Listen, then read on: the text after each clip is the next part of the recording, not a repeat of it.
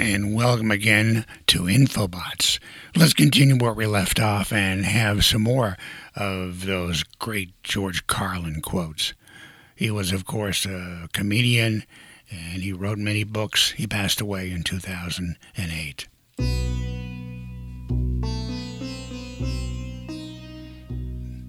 We have multiplied our possessions but reduced our values. We talk too much, love too seldom, and hate too often. We've learned how to make a living, but not a life.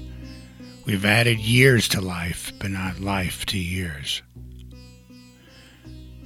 Trying to be happy by accumulating possessions is like trying to satisfy hunger by taping sandwiches all over your body.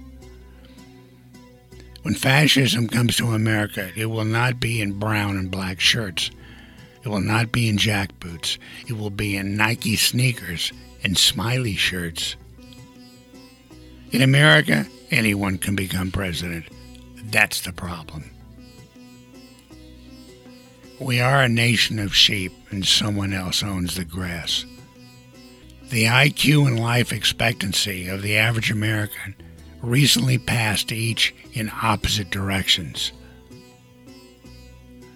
Although I broke a lot of laws as a teenager, I straightened out immediately upon turning 18 when I realized the state had a legal right to execute me. Bullshit is truly the American soundtrack. When you're born into this world, you're given a ticket to the freak show. If you're in America, you get a front row seat.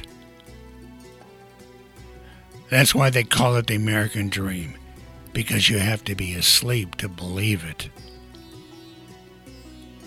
I do this moron thing, and it's called thinking. And apparently, I'm not very good American because I like to form my own opinions. Fighting for peace is like screwing for virginity. Well, if crime fighters fight crime and firefighters fight fires, what do freedom fighters fight?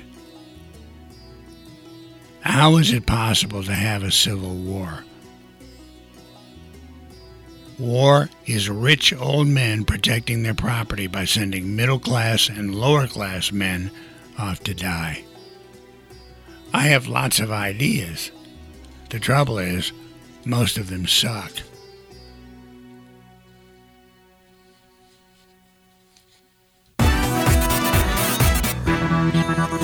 なんでだろう?